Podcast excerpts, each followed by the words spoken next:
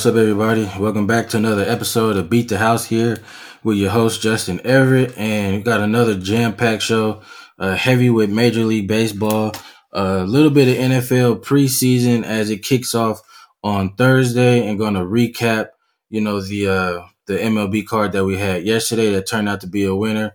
And we're off to a really good start here for the month of August, uh, the first, you know, eight or nine days or so. So, going to look to continue to keep that rolling. But um, before we get into all of that, just a quick reminder if you haven't already, if you like the show, been listening to the show, but haven't uh, reviewed or subscribed yet, do me a quick favor and head over to Apple or Spotify to rate, review, and subscribe and share the show with your friends. You know, here at Beat the House, um, you can expect to get, you know, some handicapping and breaking down games, breaking down teams, uh, probably in a, a, in a more of an, a unique way than you you know would typically get at your other you know uh, podcasts or uh, betting shows or handicapping shows. Uh, as I you know put my you know uh, twist on it as far as being an ex athlete, you know playing basketball, but also uh, spending so much time and studying and breaking down uh, the betting industry and you know uh, just a, a handicapping uh, viewpoint and you know combining and mixing all that together and just trying to you know find edges to turn profits you know in um, the major sports that I bet in NBA, uh, Major League Baseball, NFL, um, college football, and basketball. So. Uh, with that being said, let's quickly get into the recap from the MLB card from yesterday. Uh, we were on the Mariners at minus 140 over the Padres, and they were able to get the win there. Uh, Logan Gilbert was again lights out. Uh, he had, you know, 12, 12 strikeouts, only allowed one hit, um, and no runs. Um, and there was a little bit of a shocker to me, um, as far as how many strikeouts he racked up, uh, against the Padres, who they don't strike out a lot and they have been walking, you know, their fair share um, at, at, at, bats, you know, for the month of August. Uh, but Logan Gilbert, you know, he does rack up strikeouts, but I didn't think that he would rack up as many as he did going up against the Padres. But, you know, once he got into a rhythm there early on after that first inning, and he was pretty much, you know, uh, painting the corners, and, you know, he had his, uh, his four-seam fastball and his slider combo uh, working at elite levels. And the Padres lineup, you know, as tough as they are, you know, uh, with their first four batters uh, or first five batters or so, uh, with Tatis, Soto, Machado, and Bogaerts, uh, they really just couldn't time it up, barrel it up, and put too much contact on any of those pitches. And he, he didn't have much trouble. Uh, he was, you know, deep and late into the ball into the ball game there. I want to say say about the sixth inning or fifth inning, uh, he was deep into the game there, and he hadn't had a runner on second base yet. And um, you know, he had a, a, runner get on second base with I, th- I believe it was Cronenworth. Uh, started the seventh with a double, and you know that was it. You know, he, he got out of that inning there, and the bullpen came in and shut uh, you know shut the game down for him. Um, and you know he had some great defense as well uh, with Julio Rodriguez, uh, bringing back a potential homer off of Tatis. Uh, he played a you know a little showmanship there as he made the crowd and the announcers, even me for a little bit, think that he didn't catch it, but you know he held the ball in his glove for a little bit and had it. Uh, so that was you know one of the top plays you know from last night from a defensive standpoint from Rodriguez out in center field, but uh, felt good to get that win there. Like I said, it was an overnight bet that I had played, you know, with the Mariners laying minus 140. But throughout the day and leading up to the game there, um, I guess money was coming in on the Padres. You know, once I saw this, um, you know, move over 30 cents or so towards the Padres, I thought that there were some guys that was going to be out of the uh, Mariners lineup or Logan Gilbert, you know, was potentially going to be uh, scratched, you know, from the lineup or from his start or whatever the case may be. Um, but as you know, we got later on into the day, you know, there were no injuries. Gilbert was still making his start, and the Padres were also going with uh, a bullpen, you know, a, a bullpen day with Nick Martinez getting the start. But you know, they were coming into this game, you know, with their bullpen pretty much taxed as they finished up the series with the Dodgers, you know, over the weekend there. And, you know, the Mariners, they had to bear the bullpen coming into this matchup anyways. So um, I, I felt that the Mariners had, you know, the advantage with the starting pitching as well as um, the bullpen and the offenses were pretty much tit for tat for the month of August there. So um, the game kind of played out uh, like my handicap went, you know, with the exception of Gilbert uh, just being lights out and dominant, racking up the 12K. So definitely will take that as we got the win there. And, you know, look to, gonna look to continue to do that, you know, for Wednesday's card. But before we get into that, a little bit of, um, some bad news for our NL Cy Young, you know, futures pick on Spencer Strider took a major hit as, you know, he had a rough outing in his last start against the Pirates. Uh, he only went, you know, two and two thirds innings pitched, uh, gave up six earned runs. And, you know, going into that start, he was the favorite to win the NL Cy Young at around plus 220, plus 225.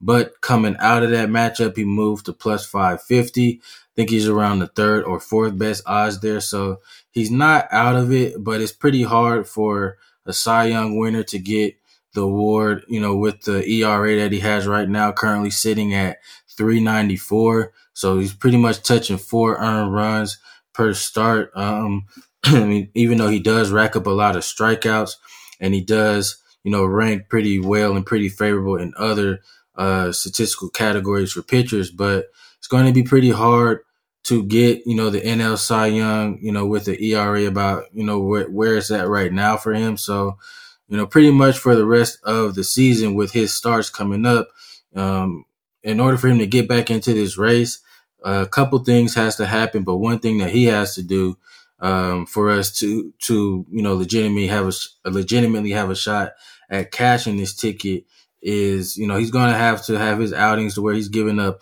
two runs or less and still racking up the strikeouts that he has done over uh, the course of the season.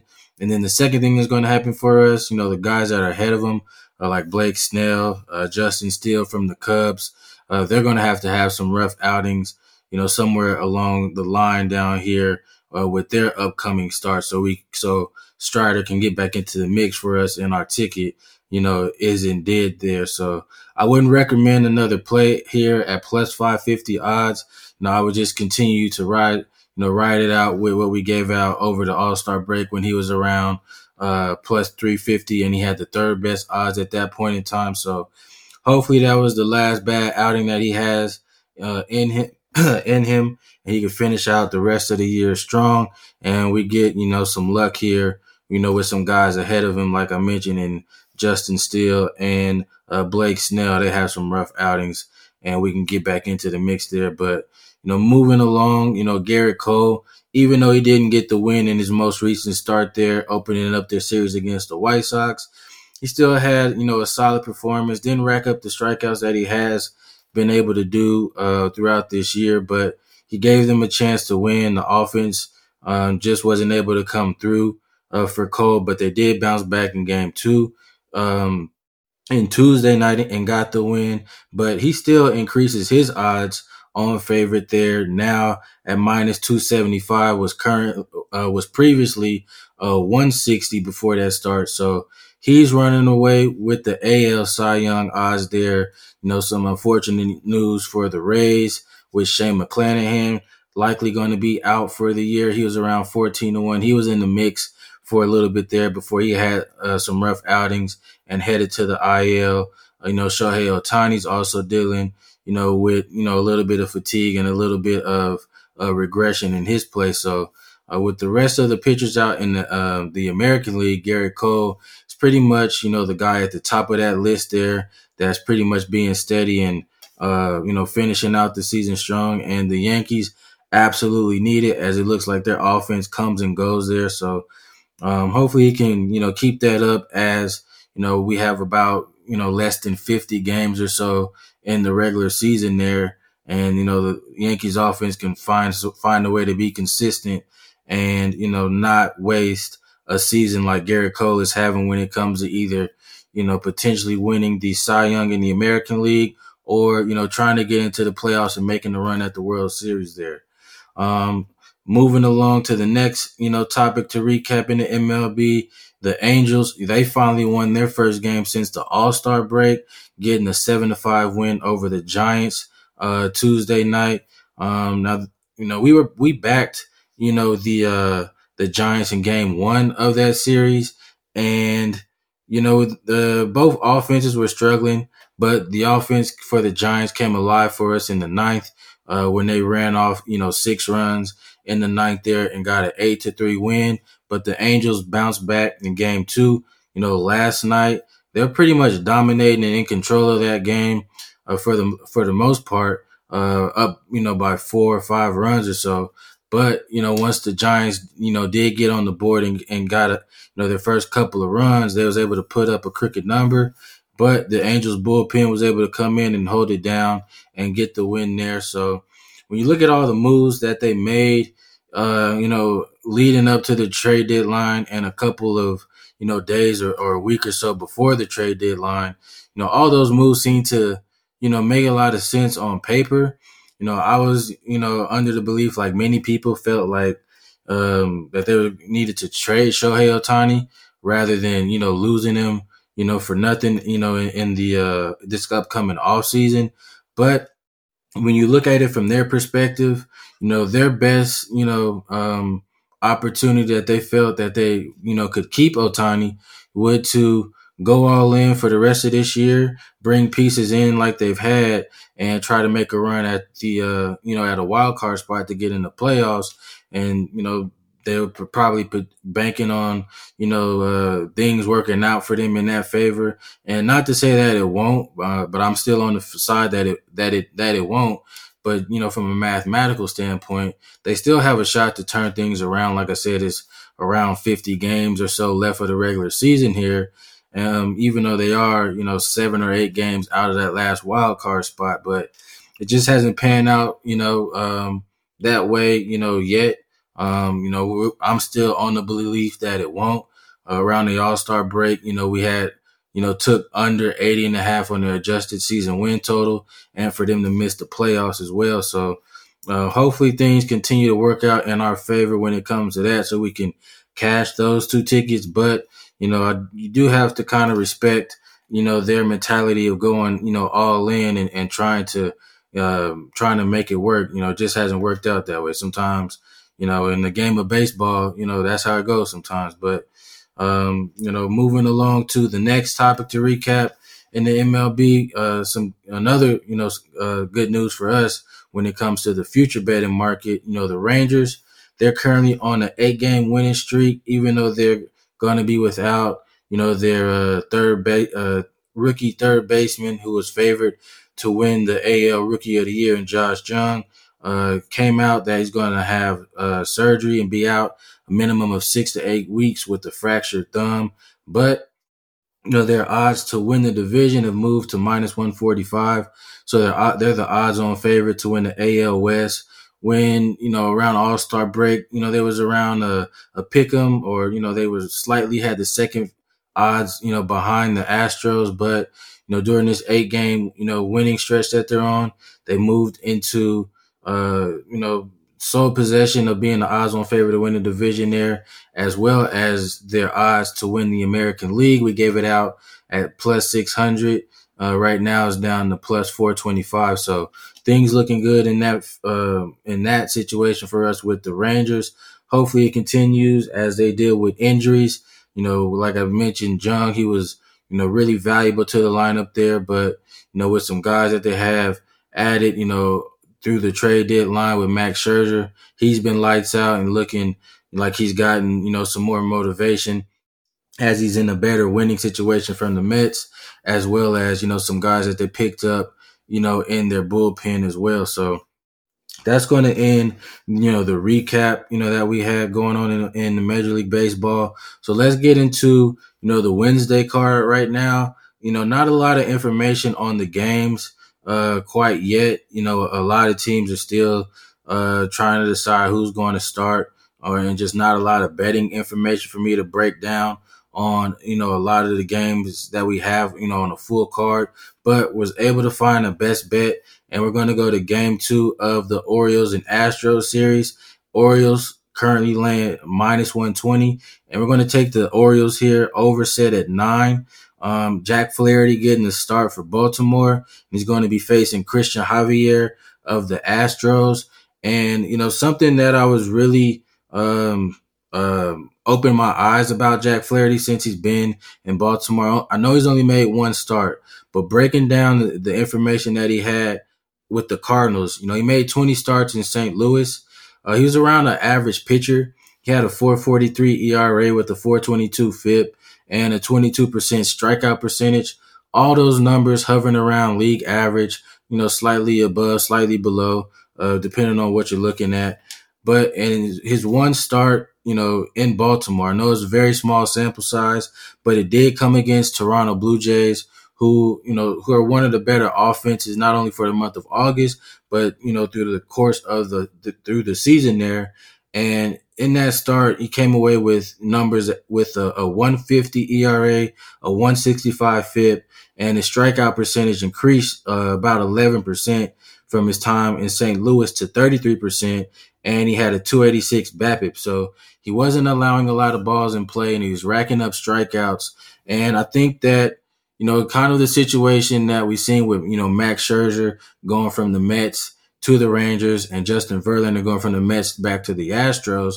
I think this is the kind of the same thing that's working for Flaherty going from the Cardinals, who was in a losing situation and was going nowhere fast, to a winning situation in Baltimore that was going to, you know, win the best division in baseball in the American League East and have a shot at winning, you know, the World Series title. They're coming out of the American League with Flaherty pretty much being, you know, the leader of that group. You know, they have some other guys in the rotation that are having some pretty good seasons, but you know they're more so like you know they're at their best in home and road splits situation with Kyle Gibson at the top of that list.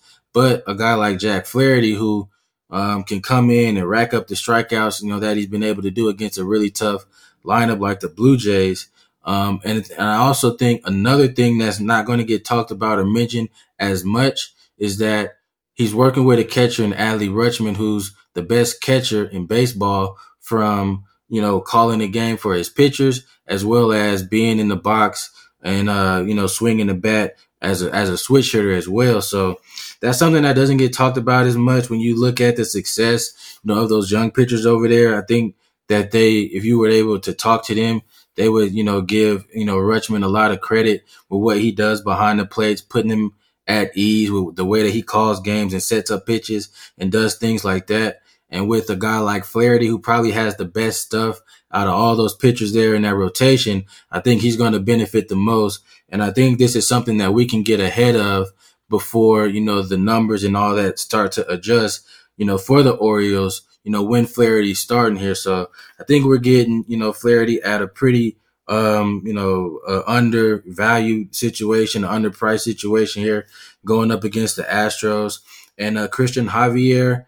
Um, you know, like we said before about Javier in games that we went against him, you know, he's not having the type of year this year that he had last year. He has a 439 ERA and a 472 expected ERA with the 335 expected weighted on base average against. So you can get hits against him. He, he, does walk, you know, uh, batters at, you know, a league average or slightly above league average level. Uh, the Orioles for the month of August, they have the 11th best, you know, uh, uh, walk percentage. So expect them to be patient at the plate like they've always have been, especially during this month of August. Their offense is really heating up. Uh, they currently rank fifth in OPS, weighted on base average, and WRC plus. So I think this is going to be a tough lineup for Javier to get through, especially on the road. And another thing to take into account for the Orioles, with them being one of the better teams in baseball and the best team in the American League East, you know, game one, you know, of this series, you know, they were in the uh, ninth inning with the three run lead there. And, you know, with the bullpen that they have and uh, Cano setting up Bautista, who's the best closer in baseball, know, they gave up, he gave up a grand slam to Kyle Tucker which ended up, you know, costing him the game and losing the game. So I think that the bullpen bounces back if they get into a situation again to where they can come in and, and shut down the Astros there.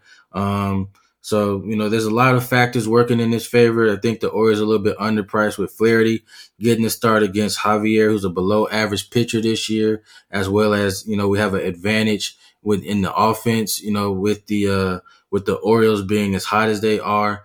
Um, the Astros are, are, are, pretty good as uh, pretty good as well, slightly above league average throughout the month of August so far. But you know the Orioles, they're just on an elite level right now. So that's going to be the play for uh, the Wednesday card, the best bet. Uh, give me the Orioles minus one twenty over the Astros. So I know it's gonna uh, just it's gonna just be Wednesday, but gonna take a quick look into uh, the preseason games for Thursday. We've got two of them. Texans taking on the Patriots and the Vikings taking on the Seahawks.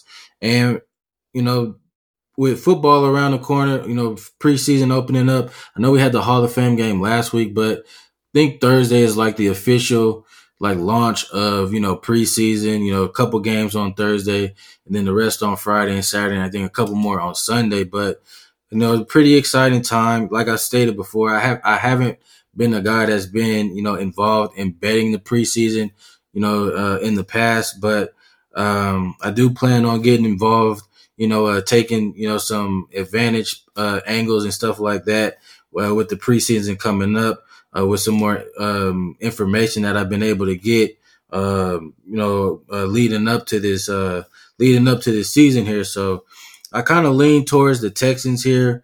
I know it's three and a half now. It opened up at three, so that kind of you know worries me about you know laying the worst of the number. But just some of the things, you know, uh, some of the factors that stand out to me about the Texans. You know, they're coming into this year with a rookie head coach, uh, DeMeco Ryans, the defensive coordinator from the 49ers last year, who had a, a, lights out unit. And with him coming into this culture, the Texans, they've been one of the bottom feeder teams, you know, over the last few years. He's going to come in here, try to establish and build, you know, a winning culture. And I think it starts in their first preseason game, their first action. So, you know, he, uh, the Texans, they can be a team to where you can see, you know, their starters that they have for like week one going into the regular season. They could be a team that plays the most. Um, their starters can play the most out of any other team starters throughout the preseason as they look to try to establish, you know, some type of winning culture, the way they go about doing things there. Um, with the DeMeco Ryans coming from a winning organization and a winning program like the 49ers there.